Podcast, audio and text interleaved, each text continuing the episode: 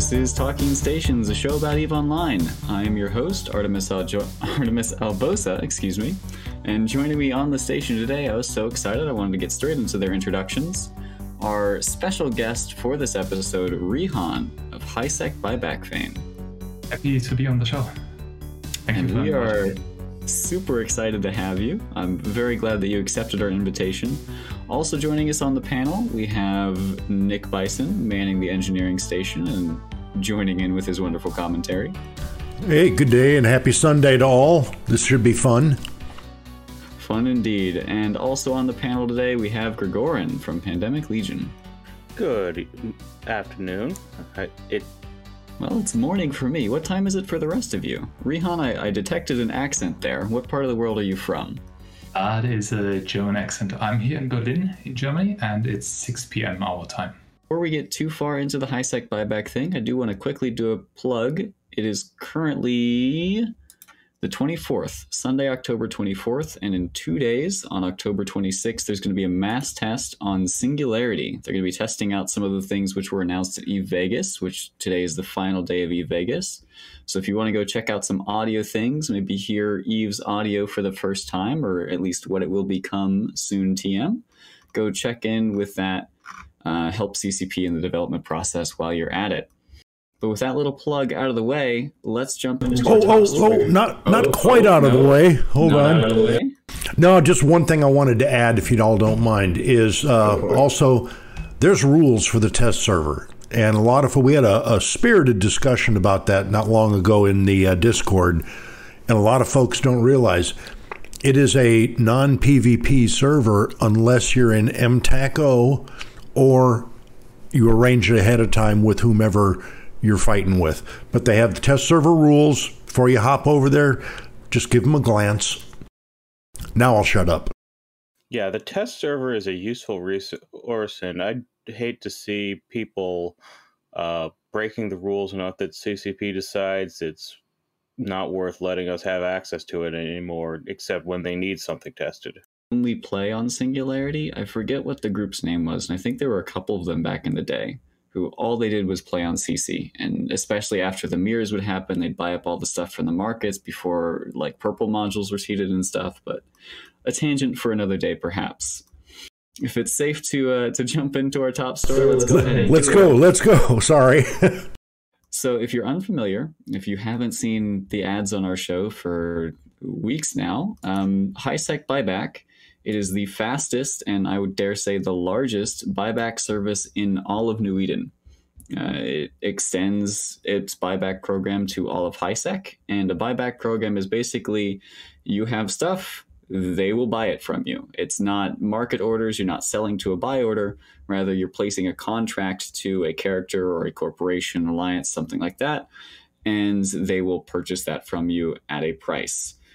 HiSec buyback advertises a base rate of 90% Jita buy with some variation depending on the products. And that's the general sort of high level, what you may already know.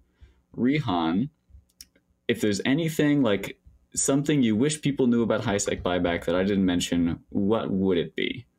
It's a tough question to get started. Um, right now, I think we're just working on letting people know that there is a service which they can use and where they can get a price to see hey do i want to hold that myself? Do i want to invest that time to get it to a market? Or do i want to be lazy and just continue doing whatever i've been doing before and drop their trash on us? Um, yeah if you have trash sitting around anywhere just throw it on us. We'll take care of it. Well, I mean, one man's trash is another man's treasure, or at least yeah, part of the treasure hoard. profit. And we don't ask questions where your stuff come from. So we have a bunch of courier uh, contracts also coming from the Uedama region. No questions asked.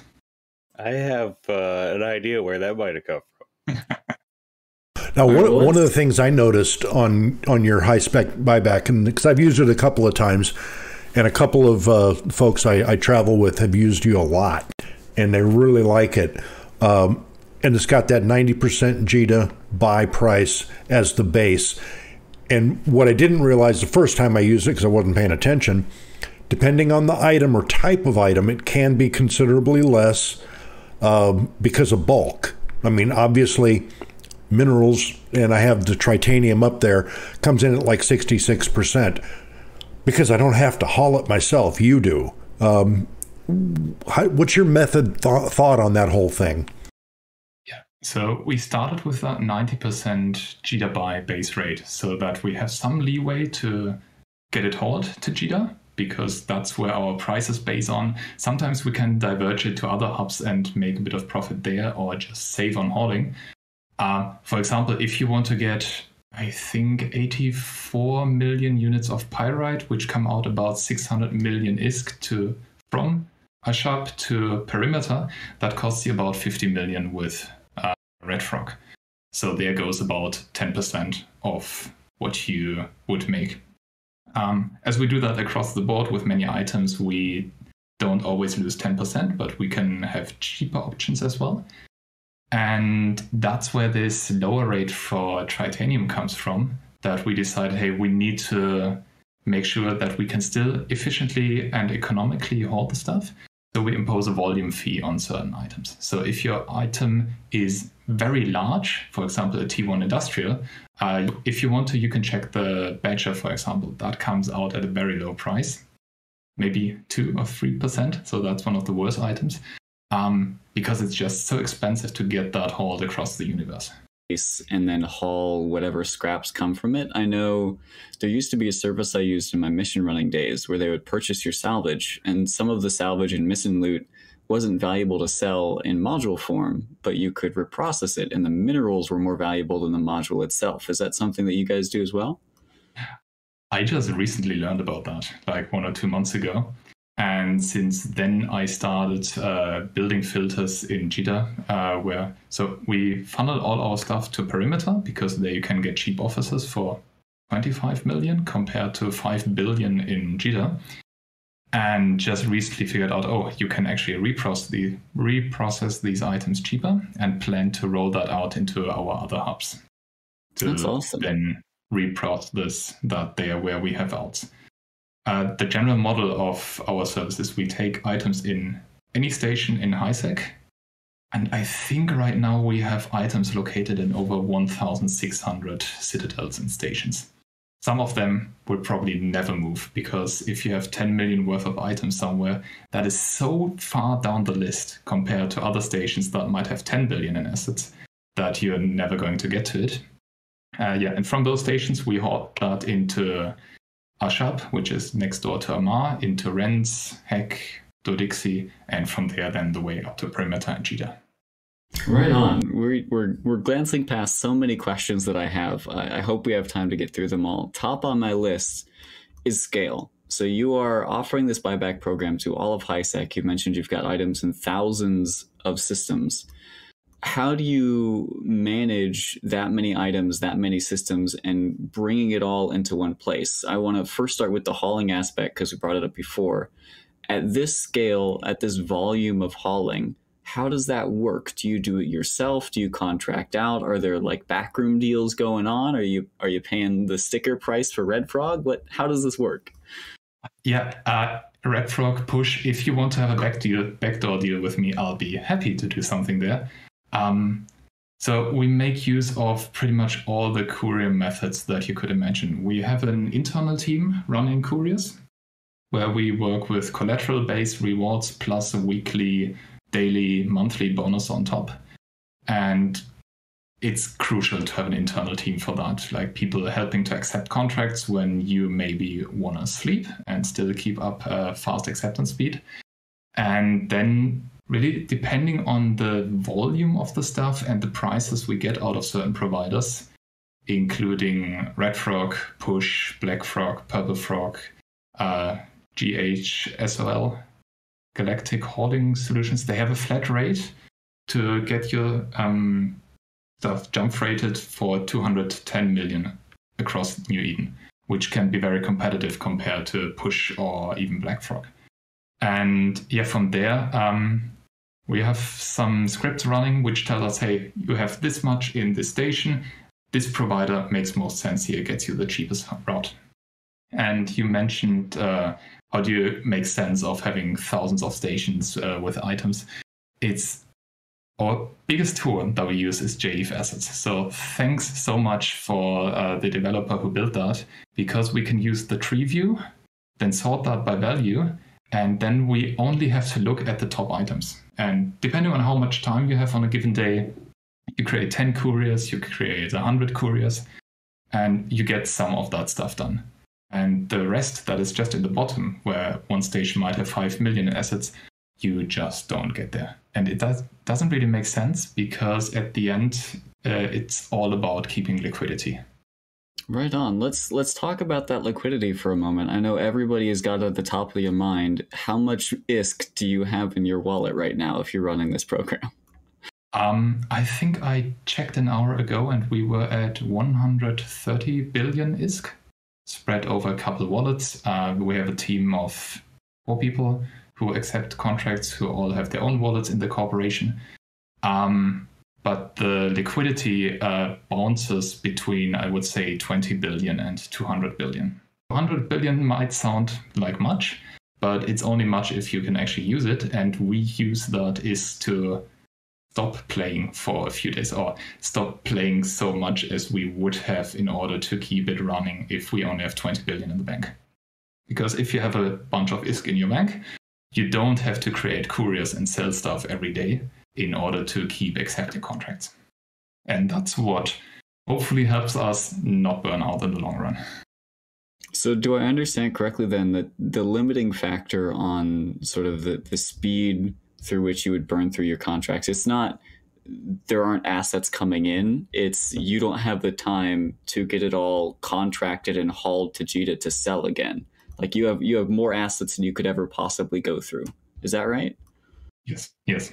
So as I mentioned, the 1,600 stations that we have assets in, never going to haul all of that. Just trying to skim off the majority from the top, get that to perimeter, try to stack it up a bit so that we don't create sell orders for just 20 million of items worth, but maybe 200 or 400 million to again make it a bit more efficient to uh, use the time better so that we have enough time and energy to create uh, accept all those contracts that are coming in. Where I can also tell you, we checked that. Uh, I checked that an hour ago. We have about 600 to 900 contracts per week, coming from about 250 individual characters. That's roughly the scale that we operate at. That's pretty awesome. One of the things I noticed, sorry for interrupting, is how simple your website is to use. I really like just how clean it is on, you know, just appraise it, create the contract, and you're good to go.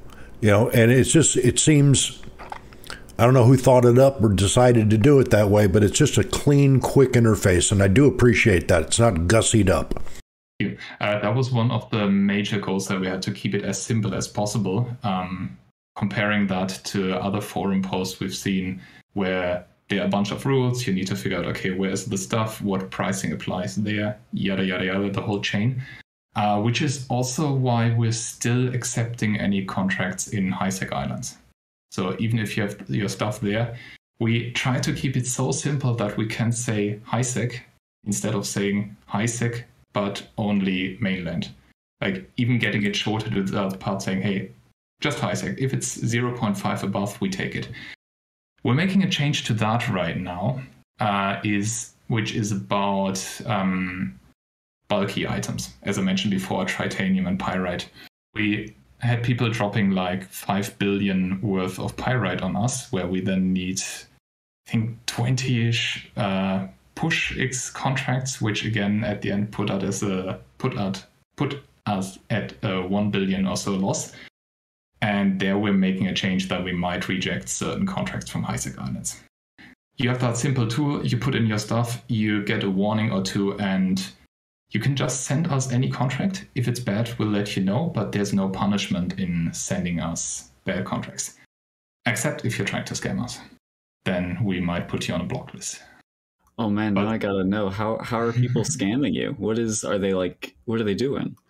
Um, early days, uh, when our pricing model was not as refined yet, we had people putting up buy orders which you couldn't f- fulfill in JITA, and for example, if you have an item that has usually buy orders at a thousand ISK and other and then sell orders start at like ten thousand ISK, they would put up a buy order, let's say four thousand ISK, which is structured in a way that you can't actually fulfill it. Or they just canceled it before we could get the stuff there. And that was interesting. You could really try, okay, I'm going to accept this contract now. And then I bet within the next two minutes that item is gone. I do two jumps forth, two jumps back. Ah, okay, that buy order is gone because um, our appraisal uh, uses again other appraisal tools. So thank you very much to Eve Appraisal and Janice there, who built really great tools that again have an API, so we can have all those automated workflows there, and they can be manipulated by or can be manipulated by by orders. So that's one of the ways we got scammed in the past. Um, which is just a part of doing business. People figure out how to game it, then we try to counteract that. Right on. I didn't even like when I think 90% Jita buy, I don't think Jita buy as the To buy as this is what something is worth. it doesn't even cross my mind that that is something which could be readily manipulated for or even at a scale that would be profitable. But now that I remember, now that you mention it, that used to be a really big deal with high value items like officer mods. It was a popular JITA scam where people would put an officer mod on contract and then they would put up a buy order but didn't have the ISK in their wallet to fulfill it. So they would sell these contracts for an overpriced officer mod or something. And then if you tried to sell it to the buy order, it would fail because they couldn't fulfill their end of the buy order. So they just sold an incredibly overpriced module. But that could even impact your tools in the markets, and that's that's insane. Uh, that story that you mentioned hurts a bit because I remember falling for one of those scams as well in the oh. past. So we all have to be on both sides, making scams, getting scammed. At the end, it should balance out, hopefully thing. You earlier asked about what I would like people to know, and one thing that we have to deal with on a somewhat regular basis with newer players is the estimated price in the item hangar. CCP builds something like that, but it's so off from the reality because sometimes if people are in one of the southern regions, uh, south from Amarr or so, they get a price that is oriented on somewhat, but if they move it to Amarr, they wouldn't even get that price or nonetheless move it up to JITA. And having to explain people, yeah, that thing you see in the game is actually wrong, you're never going to get that price, feels a bit difficult to explain without insulting the de- game developer saying, hey, you're doing a bad thing there, and then trying to explain to people, hey, that's how we build the price. That's how markets usually work. That's why this pricing is a bit off. That's why our price is different. So that's something where I would say people don't trust the estimated price in game, but rather um, some independent third party tools. Like even if you don't trust us, use Eve Appraisal, use Janice, um, and see if that price makes sense to you. I can definitely understand where that that would be frustrating to you guys, but for me who doesn't have to have that conversation of explaining it to the new player, I'm super happy that it's creating that opportunity, that teachable moment to them because you may have a, a new player who goes in and they're uh, doing whatever, they're running missions and they get some sort of loot that they think is incredibly valuable to them or they're trying to haul stuff and they realize that it doesn't match up. And I'm glad they're learning that lesson and you're willing to teach them that lesson in a much more friendly and probably less harmful environment than they could later on down the line in the game. So that's that's a really cool opportunity to have, and I'm glad that you guys are taking the time to explain that to them. I do yeah, want to talk the, a bit. I was going to say one of the things, uh, you know, and I just popped it on the screen that illustrates what he's talking about very well. If you just, you know, uh, as far as the different markets, if you use that Eve appraisal tool, you can a lot of folks didn't know this. You can change the location. What it you know. So if you go to Dodixie, I'm going to get a lot less to start with on the buy order side.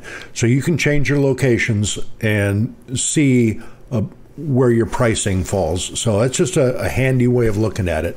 I'm really curious as to how this program got started. You mentioned that you're relying on a bunch of different tools, and all these different pieces sort of have to come together to make this program possible. Is it a thought that you've had in your head for years and just all the pieces finally fell into place? How, how did it first get started? Um, I would start by acknowledging that uh, I didn't invent this thing. That's something a uh, bunch of alliances and bigger player groups had way before I even started playing Eve. Um, I would loop back a bit into my early Eve experience. So uh, after starting out in HiSec, I joined Brave for a while before they got evicted from Catch, then been with Pandemic Horde a bit. And there started having an idea about an kind of delivery service where people say, hey, I want these kind of items, and we would get them to them within 24 hours or so. And that was one of the first experience where I got to do a bunch of coding and learn that way but also learn about how you can quickly burn yourself out and start not enjoying the game as much anymore. So really around what kind of promises can you make to people and are you willing to hold those promises for the for a long time long time. Um, after that, I eventually got back to Brave Newbies where I kind of considered my home to be.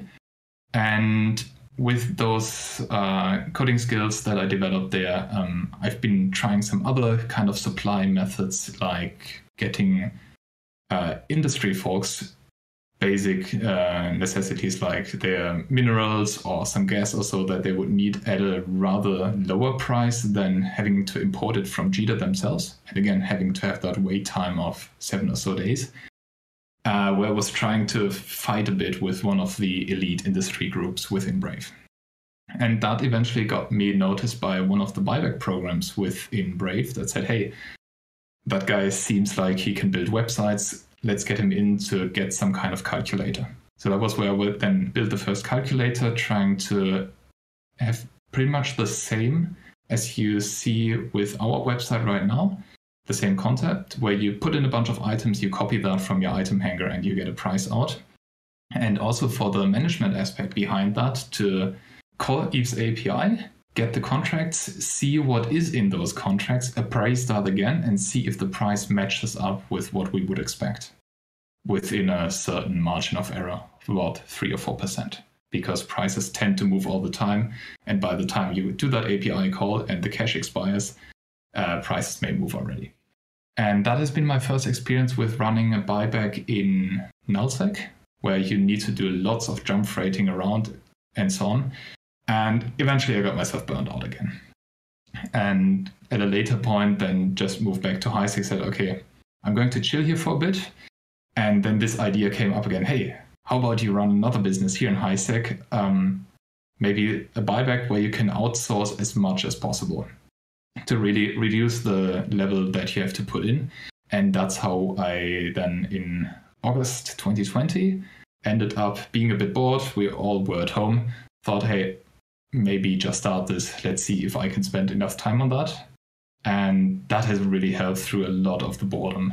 And I think without the pandemic, I might also have burnt myself out already again and yeah, from there it was crucial to get a team around you where um, you could also say, okay, I'm going to be on holiday for a week. You just need to make sure that enough cash is in the bank, and then they take over from there. So wow, right. yeah, also big shout out to the team, all the haulers, and especially the core team that's been with me a bit longer, uh, being Crowbert, Trucker, and Grima, who also runs the LowSec buyback now. So if you haven't heard yet, we have other branches trying to expand into other areas of space. And don't uh, judge me if that's wrong, but I think LowSec Buyback said that they would also start serving Pochven home systems. Not sure what that means. Do they have they uh, do they have a website up already, or are they working on it? Um, just like hisec.evebuyback.com, the lowsec version runs on lowsec.evebuyback.com. Uh, there's no information about the Pochven variant yet, but they also have a Discord, which I don't know if that's linked on their website or not. I run that website, so I should know, but I haven't been well prepared on that po- topic. Okay. Yep, that is it. It, it is lowsecbuyback.com. I just pulled it up on the screen. Oh, I know exactly what's up with Masava. Okay, what's up with Masaba Gregorin? To to clarify, we went to low LowSec buyback, and they say they're accepting contracts from every LowSec system except, and they have a link to a Google spreadsheet. And there's one listed one listed system in the spreadsheet, and it's Masaba. Masaba is an asset safety system. Southern Nullsec uh, goes to Masaba. So that and there are a few people who like to camp uh, asset safety stations and will try to shoot anything that undocks from those stations. And Misaba is home to one of the more obsessed groups of that do that domain research and mining. Yeah, that's Fair where those problems come from. Lost a couple um, ships there and eventually had to say, okay, that system might not be on the list anymore. When you, yeah. when you first mentioned the LowSec buyback, my first thought was fantastic. All of those asset safety systems are now just a wealth of new customers for you. Anytime a nullsec group gets evicted, it's a payday. Uh, we've seen that actually with uh, the war between Test and Imperium ending. I think that's also one or two weeks before we started running advertisements on your show here. We got a huge load of ships fitted in all the different ways. You could really see whole doctrine hangars coming in and landing at the southern parts of uh, where we then had, I think, I hope I'm not over boasting here, but I think at one point we made up 30% of Red Frog's queue. Get called out on that being absolutely wrong, but that's what I have in the back of my head. Fan coming in the near future. Nullsec is sort of already serviced by individual alliances or the, the groups that are there. When you think about what's next, is there a larger vision? Is it about sustainability and scale and keeping the train moving? Like, when you think to the future of HiSec buyback and this thing that you're building, what does that future look like? Yeah, so that's two parts. Uh, I personally focus on making the operation more sustainable to be able to take uh, to having spent less time on the game every day just to prevent burnout in the future. My personal goal here is to have enough cash in the bank for su- sustaining four weeks of service, and we're way far away from that. Um, while the core team that is running the service with me, they don't have that uh, kind of topic to cover. And that's where the expansion into LowSec then came from. Now also looking at Pochven. And uh, Grima, who is running the LowSec buyback, I think he's also looking into serving NPC nullsec. So while that would be interesting. To focus on keeping the main thing running and making that sustainable to also be able to fund other ventures a bit, uh, the core team then looks into expanding to other regions. I was wondering if you were going to do NPC nullsec, since there are a lot of smaller groups that out there that don't really have enough uh, infrastructure for their own bu- alliance buybacks, but logistical nightmare to do nullsec because um, in HiSec it's quite easy. You just run freighters around. You can AFK them if you want to, unless uh, if you're not above a certain uh, threshold in terms of asset value. With LowSec, that becomes a trick, bit trickier, and in nullsec you even get bubbled. So you yeah. might be running fully on jump freighters, where I think the price recently increased to 14 or 15 billion, and that's just nuts by now. Let's talk about your team a little bit. You've mentioned, I think, three or four core people who are helping you sort of expand the tech or expand into new areas. What's the team behind HiSec Buyback look like? I think about eight or nine people who are in our holding group who process uh, smaller contracts into the individual hubs. So, for example, if we get some items in Zinka, which is in the south of uh, HiSec, they help to ship that into uh, Amarr and Ashab, from where we then do the large scale couriers to Red. And there we at times have like internally 200 or 300 couriers pending that they crunch through whenever they want to play the game, when they want to hold stuff. So we're keeping that on a very relaxed model to say, hey, if you have time and you want to do something, you can make a bit of is, but there's zero pressure. And from there, we then have the core team who have roles to access wallets and manage contracts and so on. And they help with accepting contracts for our customers to, again, increase the speed a bit over all the time zones that we're active at. And we're currently working on expanding that for creating couriers as well, which requires you to give access to corporation deliveries, which suddenly gives you access to hundreds of billions in assets around you, even. So that's something that we're still working on. I still have trust issues. They will probably never go away, but at one point, it's just like, okay, if I want this thing to continue, I have to bite the apple there and say, okay, I'm going to trust you folks fully on that, that you're not going to raid all the 1,600 stations in one day and steal everything. Uh, yeah, so that's something where we have to expand those duties a bit further. I mean, if I can be the devil on your shoulder, even if they stole it all, they couldn't sell it all. You can't even sell it all, and you have a whole team behind. You. Yeah, that's it. true. That's true. That's true.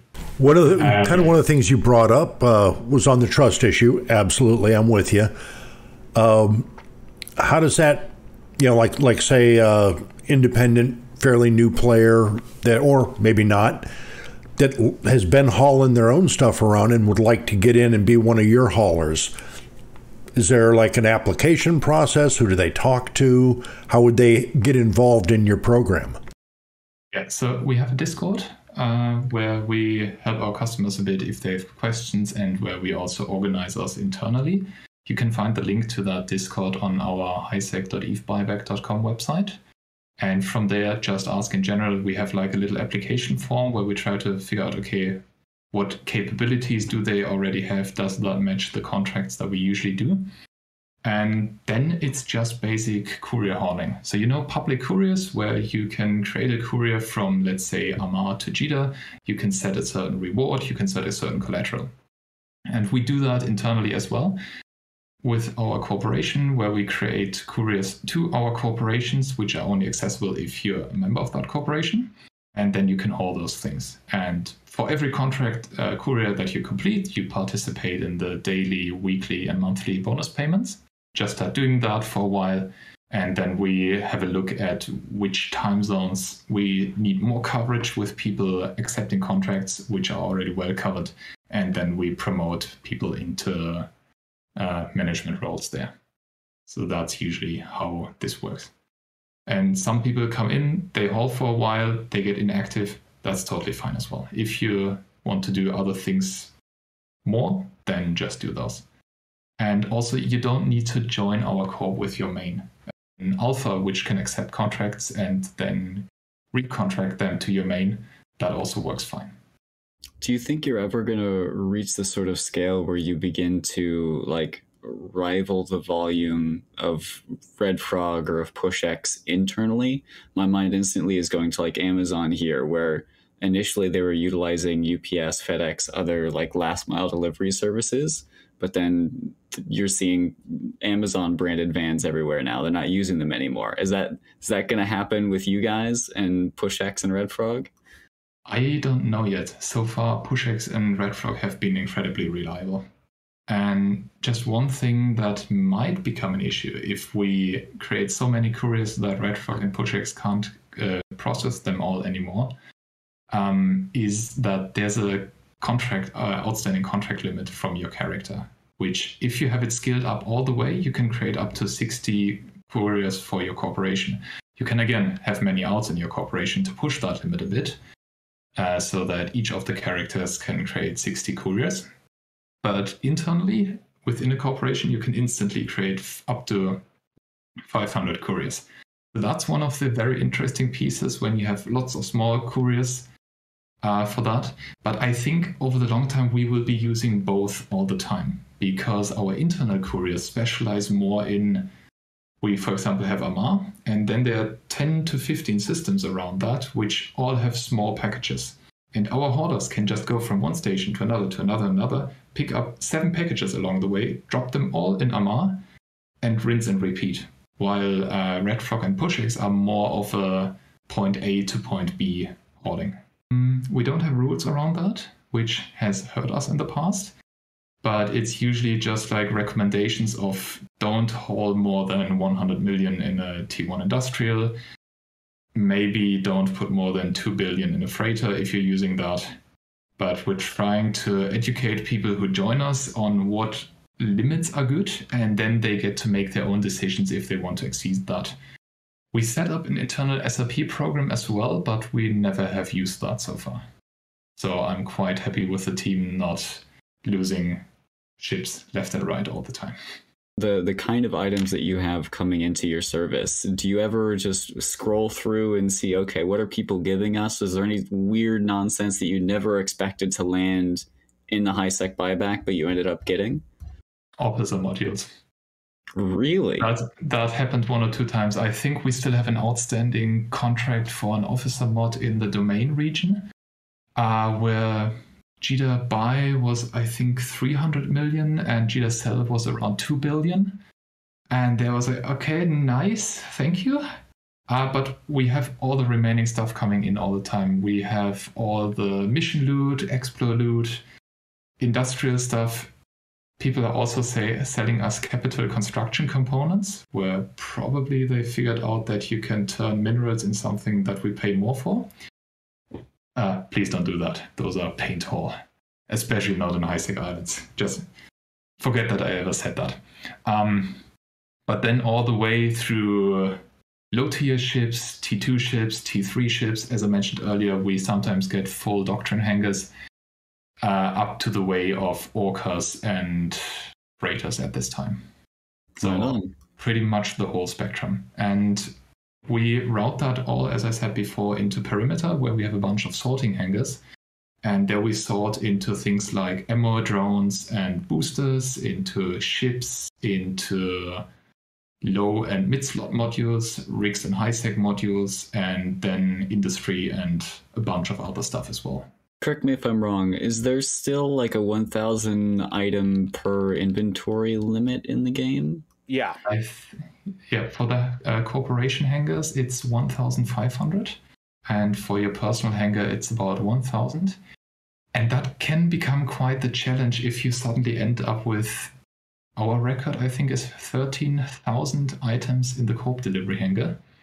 And there you also get to touch a bit on how do I use my Eve client best in order not to sit here for 20 minutes for waiting all that thing to happen? Because when you move large amounts of items from one hangar to another, most of the time goes for rendering and updating what you see in the Eve client. So uh, I mentioned earlier we have that uh, consolidation model in from all the stations into various hubs.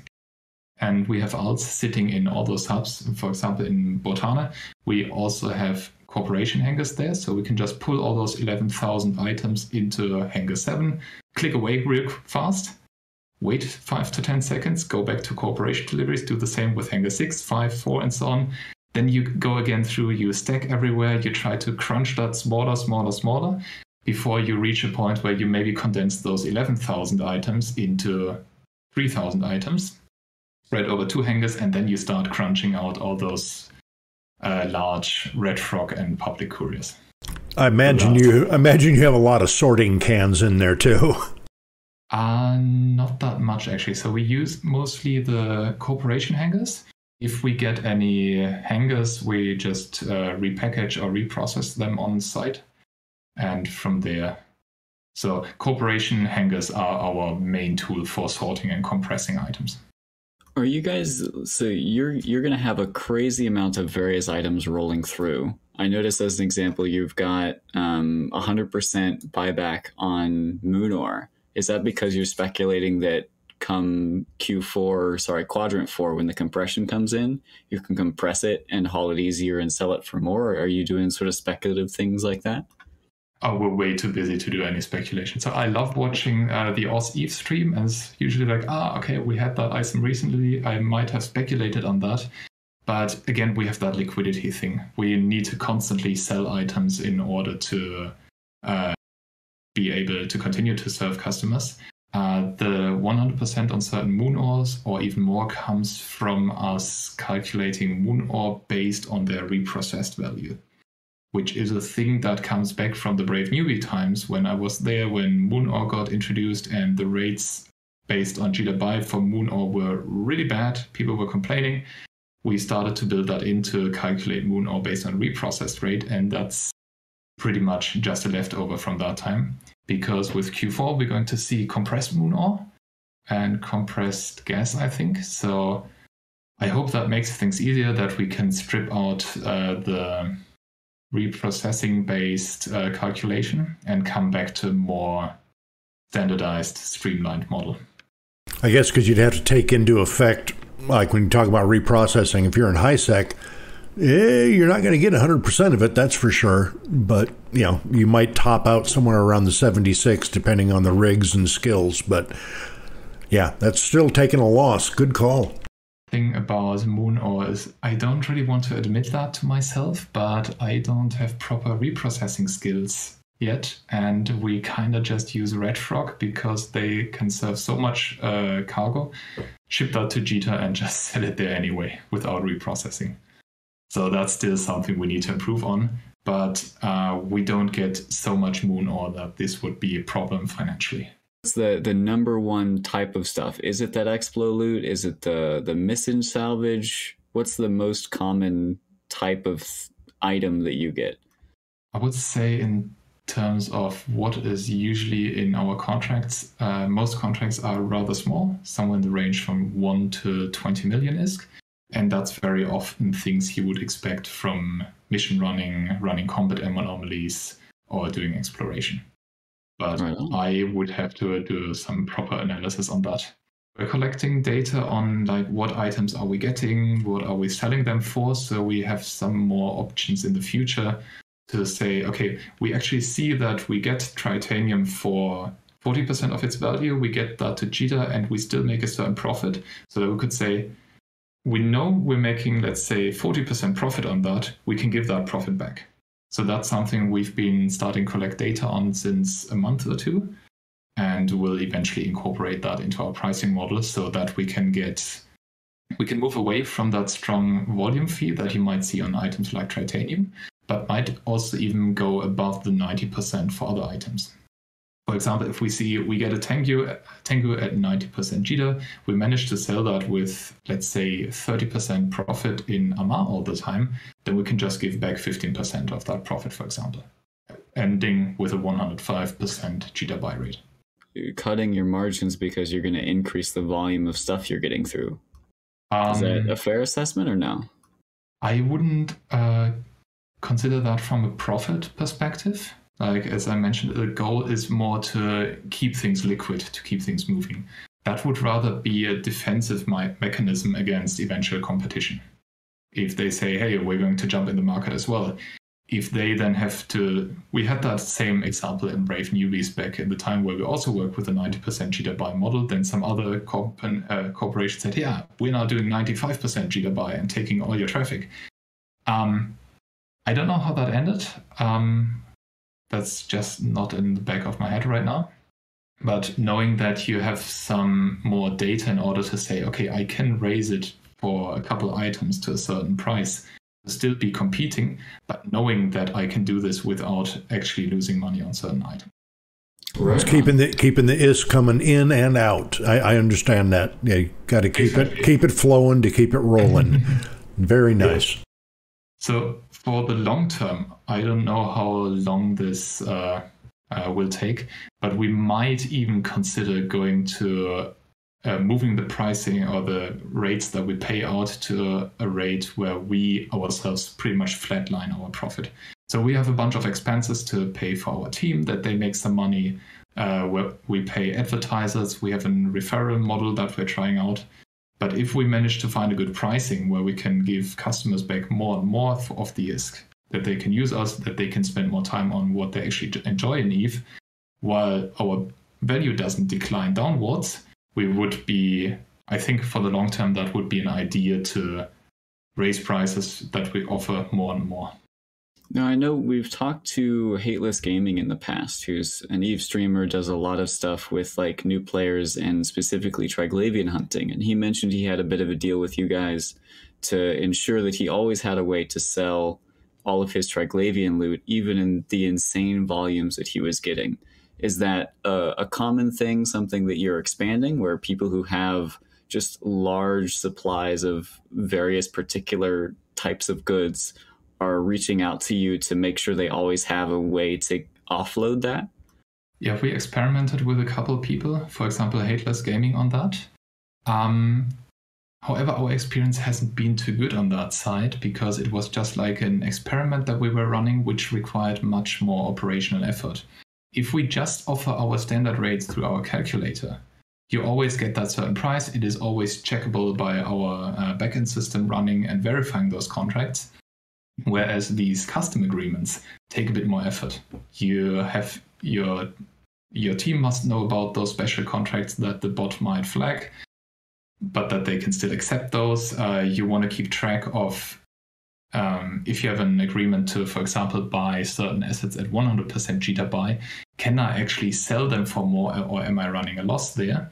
And then we also get into situations where, with those custom agreements, where they pile up assets for a longer and longer time, and that when you eventually want to sell them, there's not much, uh, not enough buy power for that price that it has recently been priced at.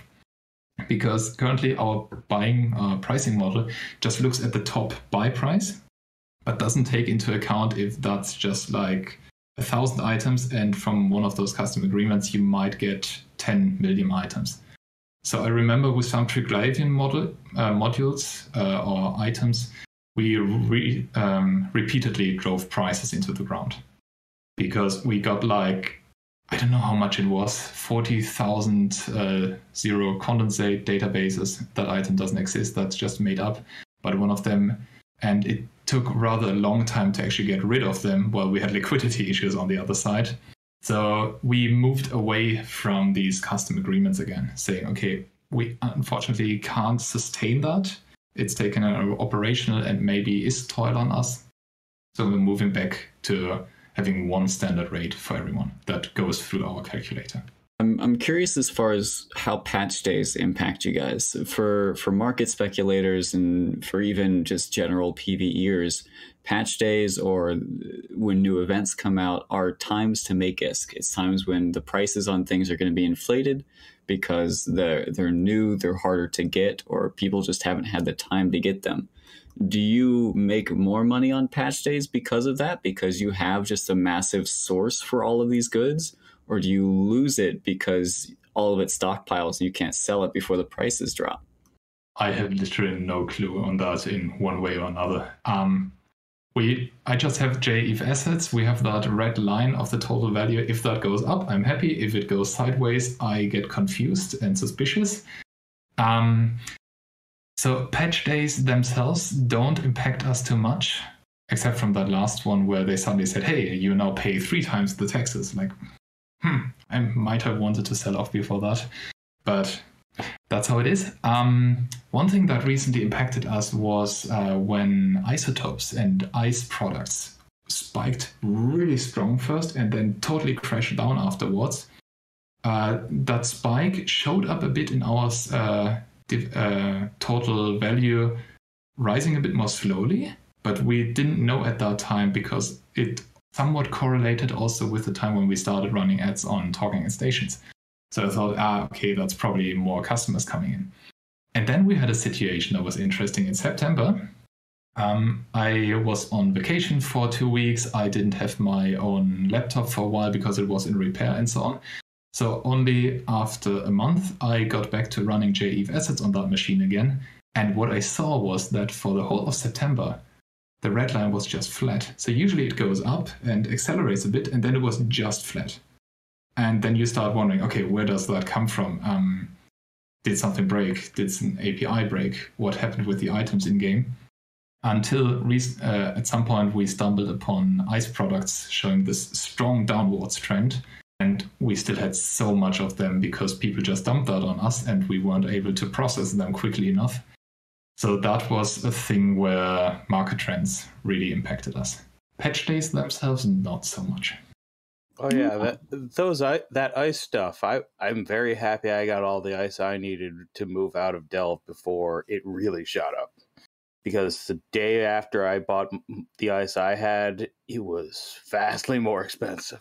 Yeah, I think it went up by like three or four times the normal price.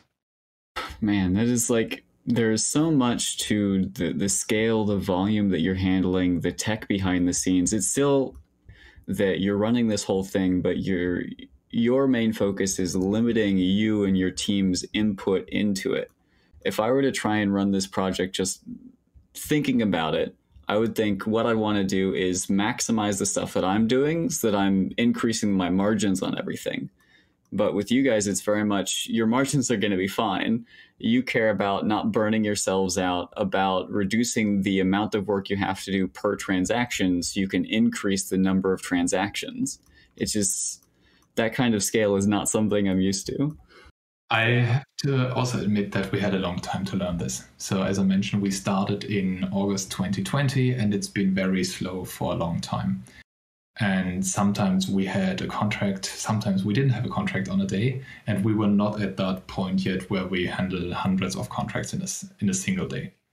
And there it was much easier to really look into all those items, make sure that we use the best pricing everywhere, before it got to a scale where things uh, really started uh, growing, more people noticed, and we had to find other ways, like just stuffing everything into a corp delivery, uh, corp hangars in perimeter based on some filters, and just scratching off the top of the items.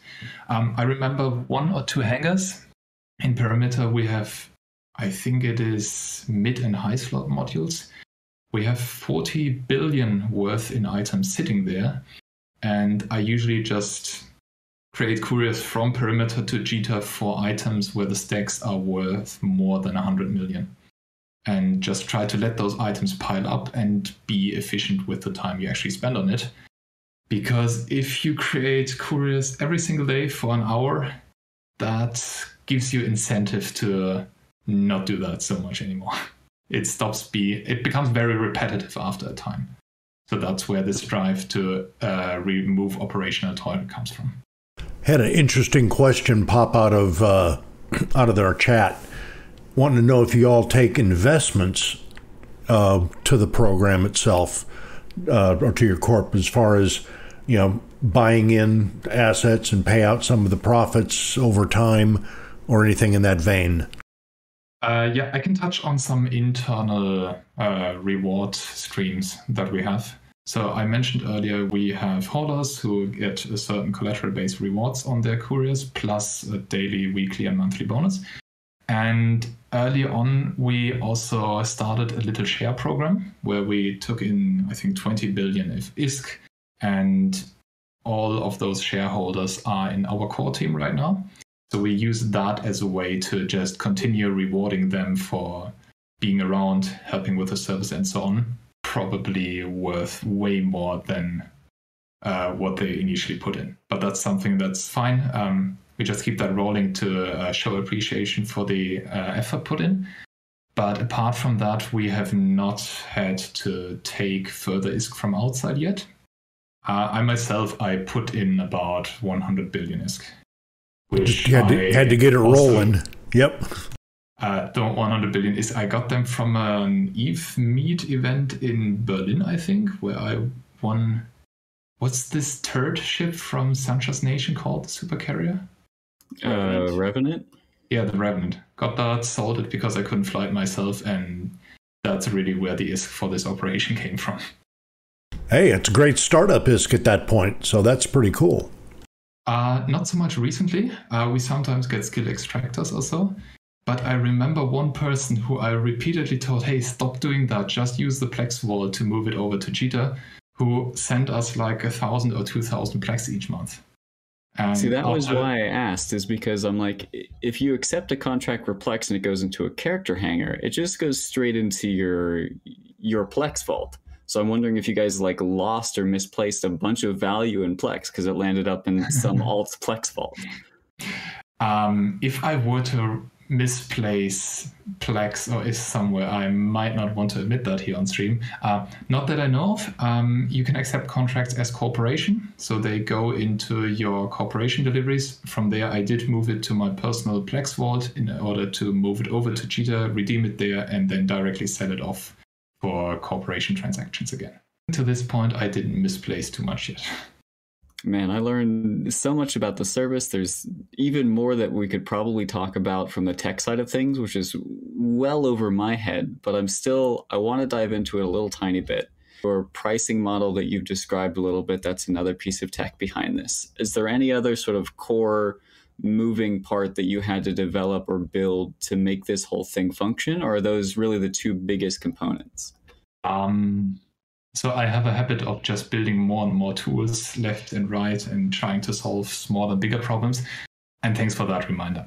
Um, so we have the core website, which you as a customer see, which is running again on a solution that allows us to use multiple subdomains for different buybacks. So we can support something like lowsec.eve buyback and highsec.eve buyback. Uh, the, the idea initially for this architecture came from me trying to build a solution where I can profit from buybacks that are run by other people by myself just providing the website uh, just like a provider like Shopify would do, where you pay them to have yourself a website so that you can sell your stuff and they just provide the website. Um, behind that website, we have uh, some appraisal logic where we take those items that you send us through the calculator, send them over to EvePraisal and Janice to get some proper pricing idea. Then we have a bunch of other logic that we apply ourselves, like volume fees, or depend, or sometimes items have very interesting price movements recently, where we go, fall back to using uh, Eve's API to get an idea about the last 30-day median price. That's what we use to combat this scam I mentioned earlier about putting up fake buy orders. Do a couple of checks like is this actually in high sec? Is this something uh, is this an orca in a high sec island that we can't even ship out? So those are some contracts where we have special rules um, which go through uh, one of these systems where we then generate discord notifications for our team and automated eve mails to our customers saying hey you put up a contract that doesn't contain items maybe not do that um, the other way around as well, we sometimes have customers who forget to set the price. That's also where instantly, or at least in the time that we our API gets to check the contract, if it sees, hey, they set a zero ISK price, we send a mail out, hey, please cancel that contract, it doesn't have a price. So we try to be very transparent there to not accept zero ISK contracts because that's where scams would come from. And we had to put in a significant effort of um, teaching people that if you set a proper price on a contract, you're not going to be scammed. If that price reflects properly what the item's value is. If you put a zero ISK contract, then you get scammed. Oh yeah, I I remember one time when I was setting up a pu- PushX uh, courier contract and I forgot to set collateral, so I got an, a message a couple minutes later telling me to cancel it. Yeah, I think that's the best way to do it. Just say, hey, um, not accept it and send the ISK later, but just uh, reject it immediately if possible. And so, with that, with these automated mails, usually when we check contracts, all of them are fine. Because if there has been something wrong, customers usually fix it themselves already. So, that's the pipeline to getting all those contracts uh, coming our way. And then we have a bunch of, uh, we have an application running on the side that does metrics recording, like says, okay, what kind of contracts did we accept? How much have they been worth? How much turnover do we have per week or so? So that we know, okay, what would that four week goal be to suppliers for a certain time? And for accepting contracts, we also pay out our team internally with a certain percentage per contract that they accept, where we start to generate certain income streams for people working with this operation the courier bonuses are funneled to a balance sheet that we recently set up. Because if you have those uh, contract accepting rewards, you have courier bonuses, you have referral programs that all generate some kind of payout stream, or you have advertisements that you run somewhere. You need to pay those people. And those became like 10 payouts uh, we had to do per day. So we funneled that into something where it would pile up like the in-game wallet in our website, and then we just do one big payout as a bunch. So those are some of the applications that we have running there. And what we've been toying with recently as well is to have some kind of script that goes over all the stations in Eve where we have assets, piles that up, figures out what are the top value stations, then tries to figure out what kind of uh, couriers should we create? Is this a large one that we can directly send from, let's say, Mendori right to Perimeter because that's more efficient than sending it to Amarr first and then sending a courier upwards again? Where uh, there's also a new tool that you folks can use. Um, Artemis, do you want to bring that up on stream? Did I send you the link before? I think you sent me the link, but it's going to take me a minute to link it to Nick so that he can bring it up on stream. While I do that, you want to describe what we're going to be seeing? Well, yes, actually, um, actually, one question from the field while he's pulling that up. Uh, one of the folks asked if you do contracts from player-owned stations, and I thought the answer was no, but I'll, I'll let you get on it. Yes, we accept contracts from player-owned stations. They have to be public to anyone in Eve but we have uh, automated checks on that. So we have some secret OPSEC secret characters sitting around uh, where no one knows the name that we use to check if that station is actually accessible. And if it's accessible, then we take the contract even from player owned stations. Wow, awesome. Okay, so we've got this Hall Eve hauling advisor up. What does this do? Exactly. Um, that's pretty much a front end that takes things like your origin and destination where you want to send something to, looks at how big is that contract, how much is it worth, and then for you asks Red Frog, Black Frog, Purple Frog, Galactic Hauling Solutions, and PushX what their prices are and returns that to you so that you can quickly compare that with one another. Mm, yeah, sending something from Aden to your other favorite HiSec system Nick is going through and putting in the numbers here, and it's it's just like the the HiSec buyback website where it's very streamlined, very simple. I'm expounding on it for the audio listeners, but just four boxes: where you at, where you going, how much is it worth, and how big is it. Click calculate, and now we get some info. Yeah, we had that be very much inspired by the Red Frog and Push calculators. Uh, Red Frog, especially around making the drop down so quick that's where we put in a lot of effort. And from push, we stole the idea of having some small buttons where you can just write 1.5, press on billion, and then expands to 1.5 billion. So you, sorry, so you yourself don't have to press the zero nine times and maybe mess that up, as I managed to do in the past as well. And as we see on, on screen, you now see all those providers, what their rates would be. Um, keep in mind, this can't really keep track with um, special offers that services put out. Maybe that data is also wrong. The service will tell you about that. Um, we're trying to have reasonable caching for certain providers. If you get that NAN error, that's something I still need to fix. Uh, that's usually when you put something in that is not a number. So you can write 1.5 the B shows up as an NAN, which stands for not a number in the future, but I didn't fix that today yet. So I hope this this tour gets you an idea of which provider might be the best one for wherever you haul your stuff from A to B. Um, our need for this came from uh, getting an API which can do the same thing. So we can just um, call one API that gives us back the result. Okay, which is the cheapest provider? Output that for creating couriers way faster compared to us having to click through that, put in all the details, put uh, calculate how much something is worth, and then get the right amount at the end. Because the simplest way to creating couriers for us is to just have a start system, an end system, a reward, and a collateral. And then you just create the courier and very often we don't even see what is in those contracts. We just have assets we send that around and that's it. I tell you one thing like you may not have thought of it yet but this is a huge advertising opportunity especially if it starts to be used by a lot of the eve population. Like i knew about red frog i knew about pushx but all the rest of these groups i had no idea they existed so it, very much could have been the case where I checked Red Frog's website, I checked PushX website, whichever one's cheaper, I go with them. But now I have all these other options I didn't know existed, and now I'm providing them a service if I'm just using this for hauling and not necessarily to for your purposes on an internal tool, but just externally for the Eve community, for me as a customer, or for any of these other hauling groups that aren't those big two. Like this is a fantastic opportunity.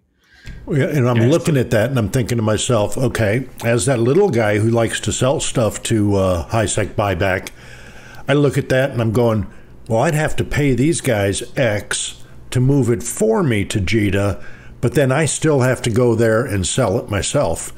Oh, to heck with that. I'm selling it to HiSec buyback. Yeah, it really depends on where you're moving stuff from one place to another. This tool is still pretty dumb. There might made there may be rules that we haven't incorporated yet, so some of your queries might still get rejected. If you learn about some rule that is not correct here in the tool, just shout at me and I'll try to build it in. If some prices are off, shout at me, I'll try to build that in. And even if you start your own service and want to have that featured here, just let me know.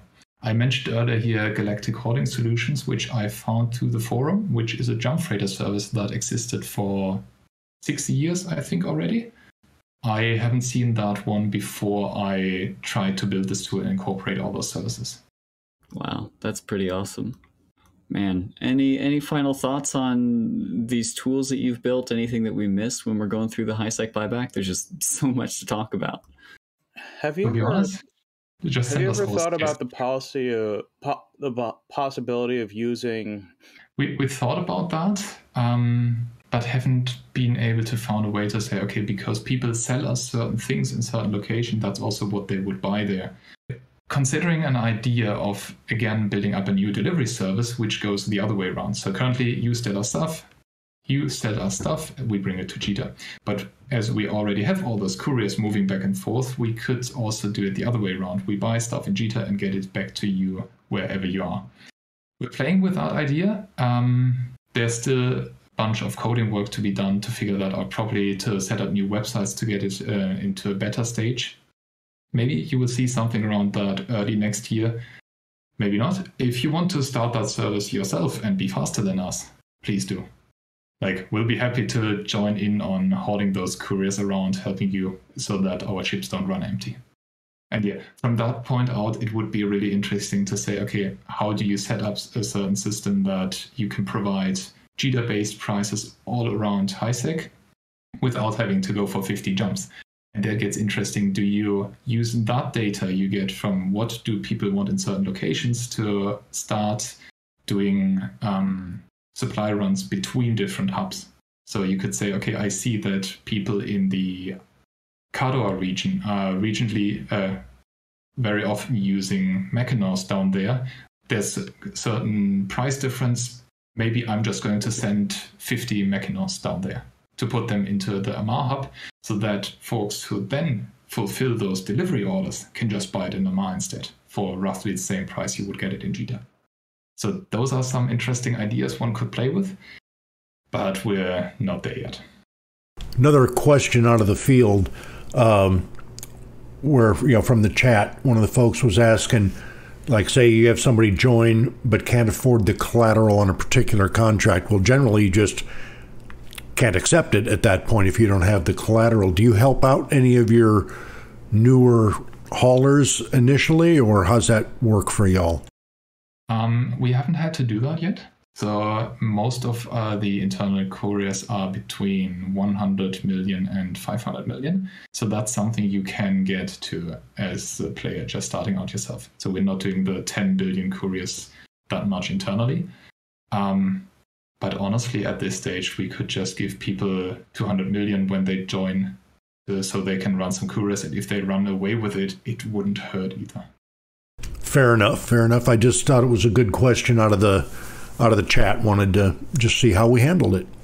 Yeah, please don't join and scam us. Like, I just said that and realized, oh, let's see how that works out. Yeah, that was my immediate thought. Someone's going to try scamming you.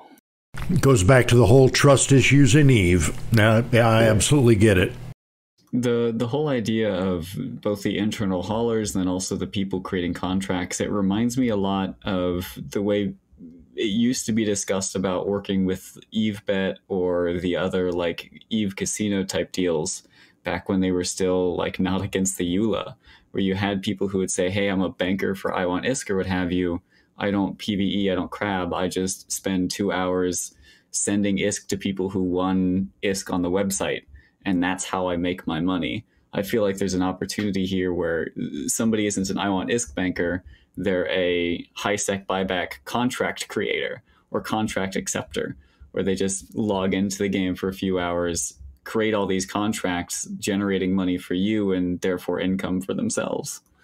Yeah, we have uh, our core team does that already, accepting contracts whenever they're around, or our Discord bot says, "Hey, we have a new contract." Yada yada. Um, bit different from those uh, betting services that the contracts have a certain price already, and you have to have certain roles in order to accept that contract. And to do that for corporation, you have to also have access to a certain wallet. We previously played around with the idea of letting people use their own ISK, but that got into some weird. Um, it got a bit complicated because you just end up again with corporation contracts where people need to click five times and you haven't gotten any further. Um, about creating couriers and contracts from our corporation assets to, let's say, public couriers, that's still the huge uh, trust issue that I personally have about making corporation deliveries accessible all across New Eden to that particular person. It would be nice to have some kind of deferred payout way. We thought about that as well. Hey, maybe we get those contracts, we accept them for zero ISK, and we send the ISK later. But that's not a path we want to take because that sounds like a scam. All right. Any other final thoughts, things we missed? Last chance for the folks in chat. Get it out there. Get a question in. Throw out your tinfoil hat. How am I going to scam HiSec buyback so we can shoot it down or prep for it, yes. depending on the circumstances? Keep it challenging and interesting for us.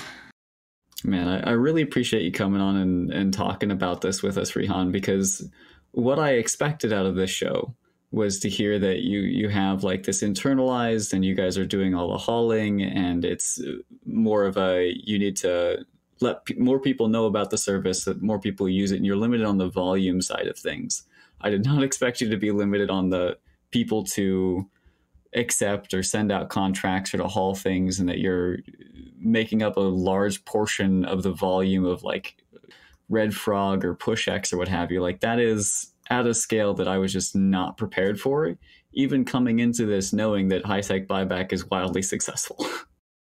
It was fun to be on. I'll be happy to repeat this in the future, maybe when we get to a point that we uh, make uh, our internal statistics public, or maybe go into a deeper session on what kind of code powers this whole thing. That would be awesome. Indeed. Yeah, I, I liked hearing about how your your focus is tr- is setting it up to keep yourself from burning out. That would seem like a really good way to do it. That's really smart. And, and the other thing I like about it is we've been doing this continuing series on Eve industry, and everybody forgets transportation and logistics is a huge part of Eve industry. So this really fits in nicely. Well, speaking of things that have been happening on TIS, we didn't have an industry show this week, but we did have some other things going on. Case you missed it, last Sunday we had the Novice Frigate Yearbook with Sky. And don't be fooled by the term novice, that's just a reference to what the sites are called in faction warfare. The pilots who are flying these ships, and particularly the pilots who are analyzing the data, are far from novice. They are, in fact, experts. Then on Tuesday, it was patch day. We had the release of the Concord Rogue Analysis Beacons, which are the new capital ratting sites. So there's some good discussion there, as well as the tax changes, which Rehan alluded to, cutting into his profits there. Sorry, bud. Um, so some good discussions and stuff to check out, as well as uh, the stream schedule for the Alliance tournament was announced.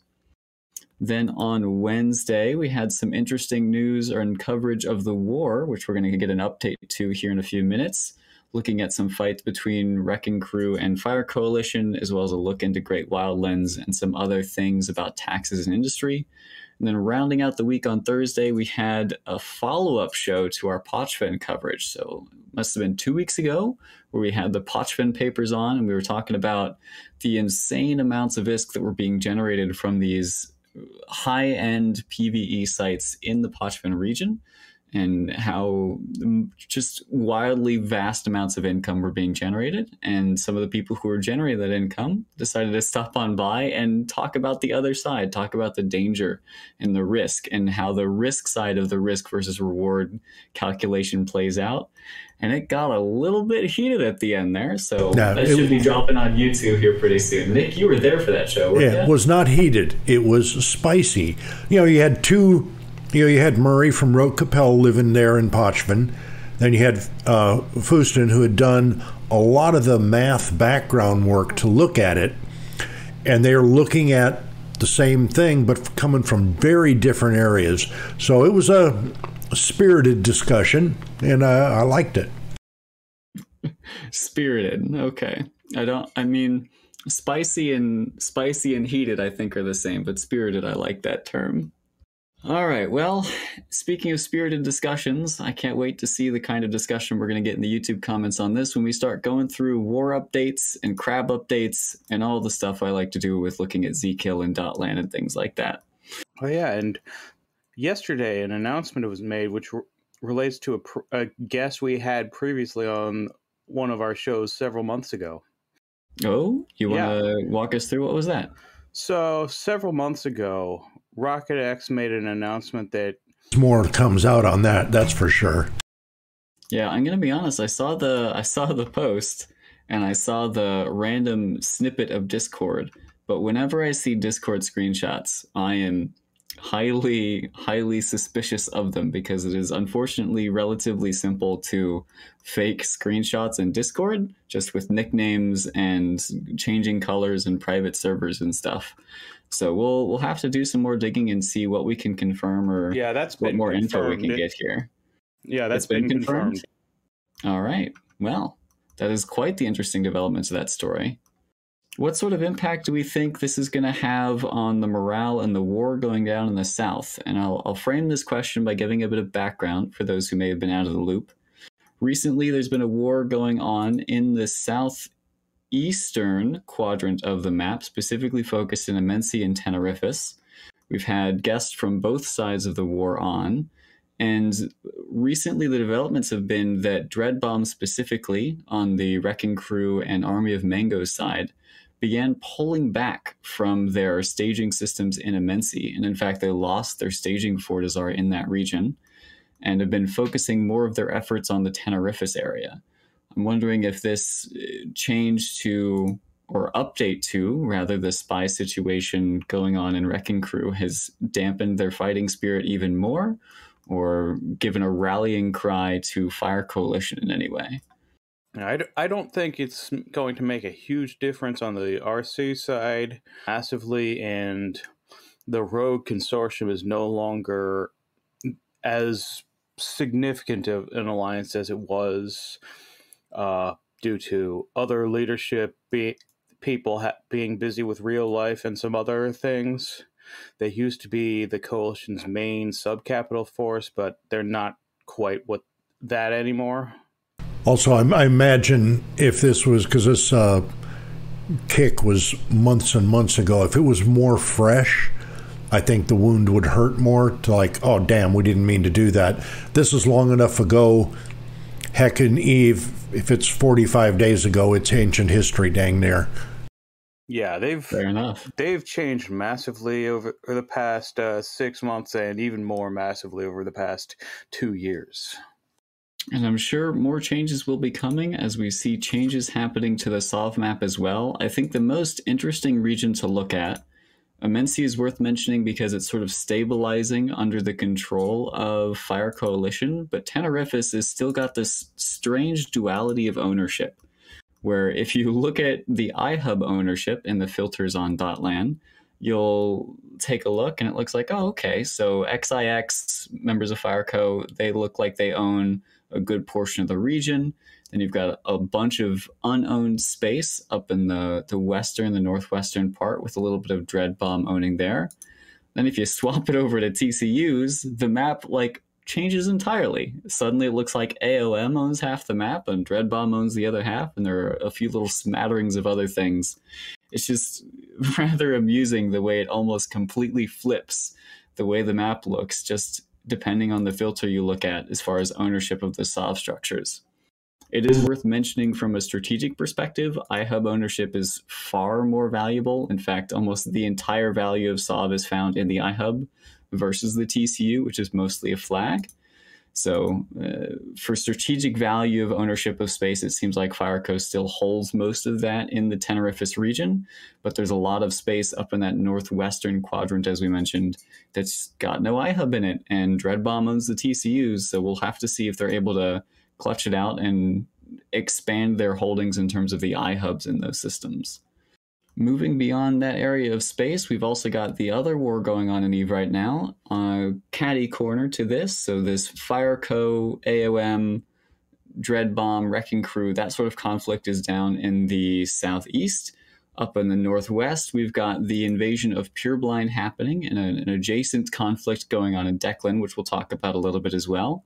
And slowly, emphasis on slowly, especially in comparison to the stuff going down in the south, expanding their influence in uh, Pureblind. So they started out a few weeks ago and they took about two systems per week, has been the pace but now it seems they've stabilized and conquered the what used to be the flying dangerous constellation down in the southeast of the Pureblind map and they're going to be expanding out from there but they've got iHubs, they've got TCUs in one system, QTech 5, which I guess now is their staging system. They've got Fortizars and such in there and it, will be interesting to watch where they go from here. They've definitely been having a much stronger resistance than I expected, and I'm personally rooting for Brave. I'm wearing the team colors, so to speak.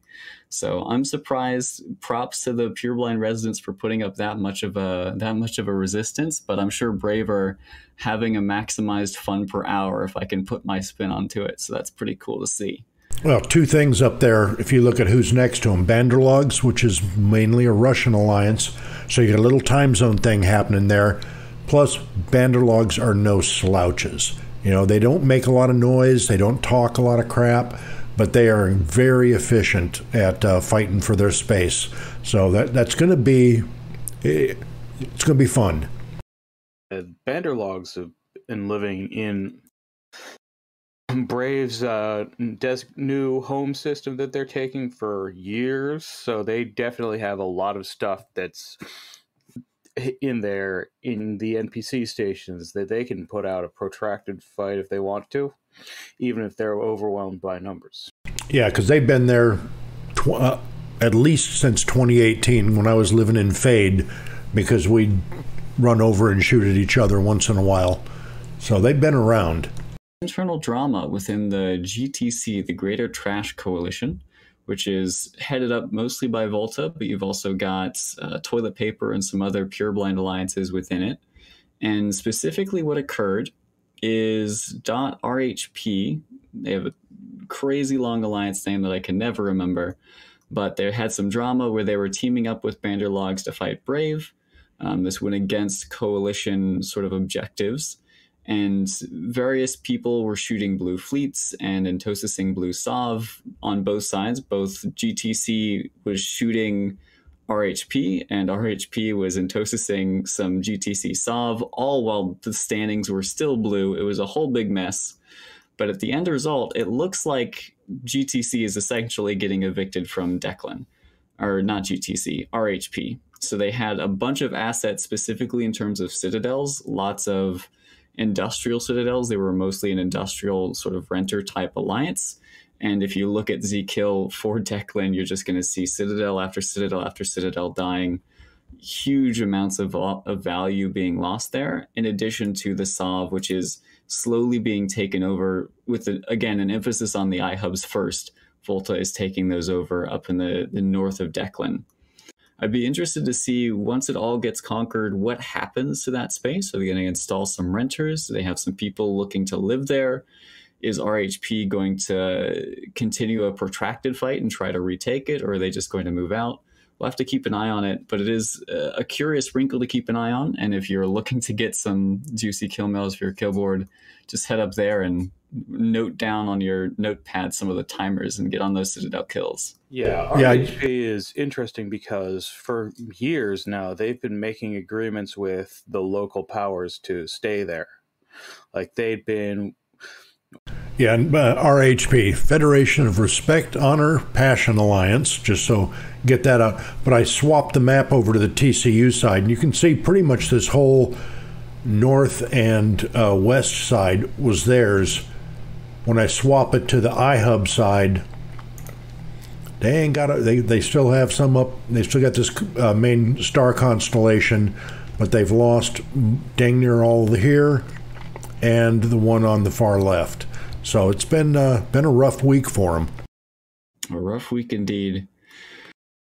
Um, I mean, it's sad to see. No, it's not sad to see. I'm I'm happy. I'm sorry, RHP.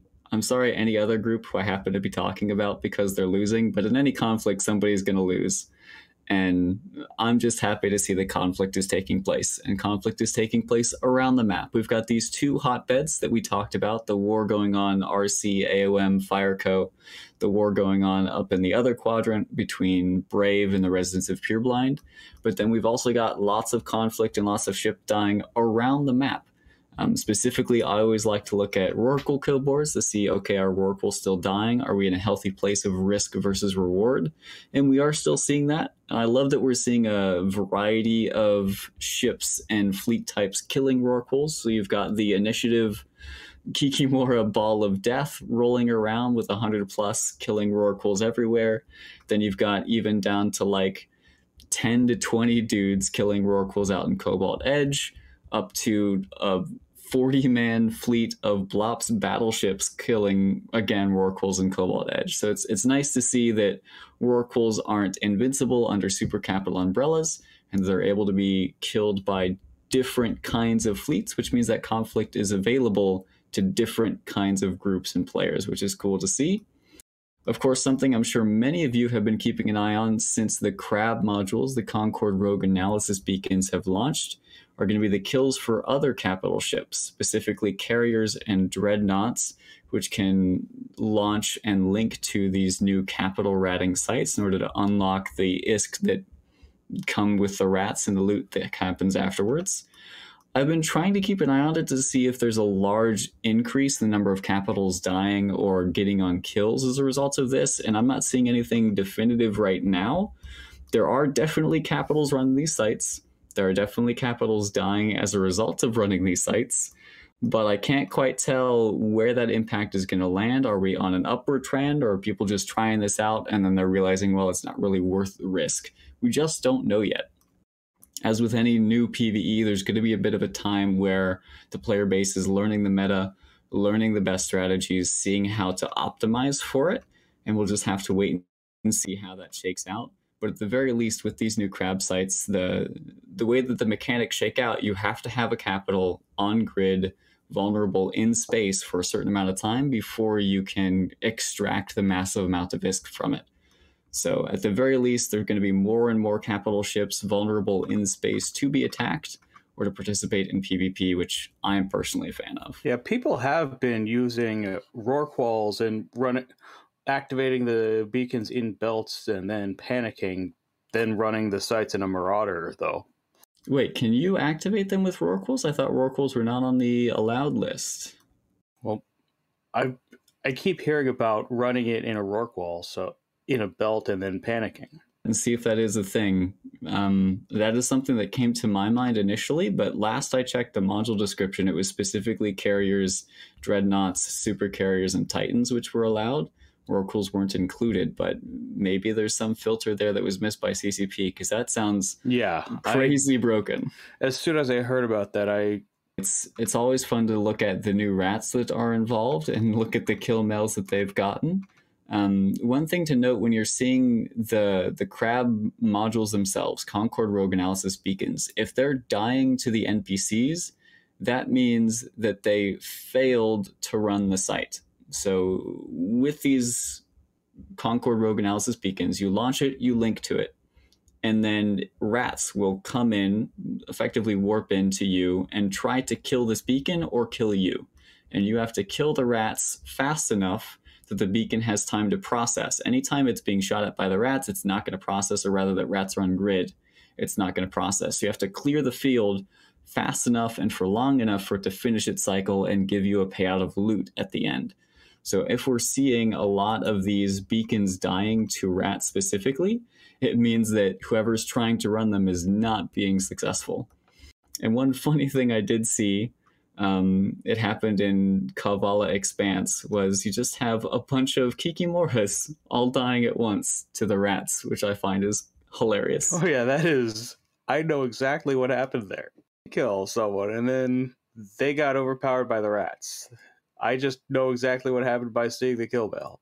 And I, I even I looked up the system to see if a capital did die, but it looks like unfortunately for initiative in this drop, they didn't manage to kill the target. So they did kill eventually the the Concord Rogue Analysis Beacon itself, but the rats meant that um, it was not a positive ISK trade for them. But they've killed plenty of Rorquals and Capitals outside of this, so I, I think they're probably still happy. Alrighty, we had a question in chat. Not sure why Titans. That will what will they smart bomb the site? Question mark. Uh, great question. And I think what you're referring to there is that Titans can't fit the high angle weapons HAWs anymore, Yeah, so they wouldn't HAW be as effective. Hod Dreadnoughts seem to be generally considered the best way to run the site. Titans can activate the beacon, but I don't think it's a good idea to run one in a Titan. I would love to see though a bunch of smart bombing titans. Delve used to be known for like the smart bombing, or I guess it was Deklein before it was Delve for the smart bombing titan gate camps. Because titans, their model is so large that the effective area of the smart bombs becomes larger.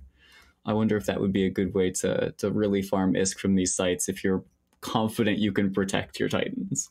Oh yeah, I, one time I was uh, on a Blops bomber stealth bomber fleet in Delve, and then as soon as I took took the bridge, I we bridged on to uh, smart bombing Titan. I was also on a bomber's bar fleet where that happened. Okay, well, that's the the look around the map. We checked in with a couple of storylines we've been following in the past with a couple of wars. We took a look around the map and Zkill to see what's been going on in terms of where to look going forward. If you're a PvP or looking to get in on some content, or maybe you're looking to join a group which is actively embroiled in conflict, now you know where to look. Definitely seems like the game is pretty active from a PvP side of things. Also, from an industry side of things, we're seeing lots of activity spinning back up. We just had a fantastic conversation with Rehan from HiSec Buyback, um, as well as conversations in the previous weeks about industry in general. Uh, Abby's been doing a fantastic job with that series with Shan and Ren and the other two guys. So thanks to all of them. Coming up in the in the coming weeks on Talking Stations, we're going to have lots more interesting content. So make sure that you're following us on Twitch or subscribed on YouTube. We also are publishing the Sunday shows to the podcast again on Spotify. So keep an eye out there. Other final thoughts for the show? Things that we missed or things that we don't want to let slip behind? Well, today is the last day of Eve Vegas, so folks are probably recovering, starting to head home today. So I'm, with any luck, we'll get some uh, some pictures and some stories out of it. Indeed, and they even I think the one the biggest thing from Eve Vegas from the dev side of things was that changes to the Eve sound and the way engines sound, which I do want to plug again the mass test coming up this Tuesday. Definitely make sure you check in with that. It's going to be cool to get a preview of the content coming in, maybe hear the sound that Eve has to offer for the first time ever. Um, but make sure you read the rules as Nick mentioned of Talking Stations, at least this Sunday episode. We'll see you again on Tuesday. Once again, a massive thank you, Rehan. You shared a bunch of insight to us, a lot of new things that I just wasn't expecting, even though I feel like I knew more about HiSec buyback than uh, many of our listeners probably did before this show. So, your time, as well as to our panelists, Nick Bison and Grigoran, and as well as to you, dear listener. Thank you for your time. I hope you enjoyed the show.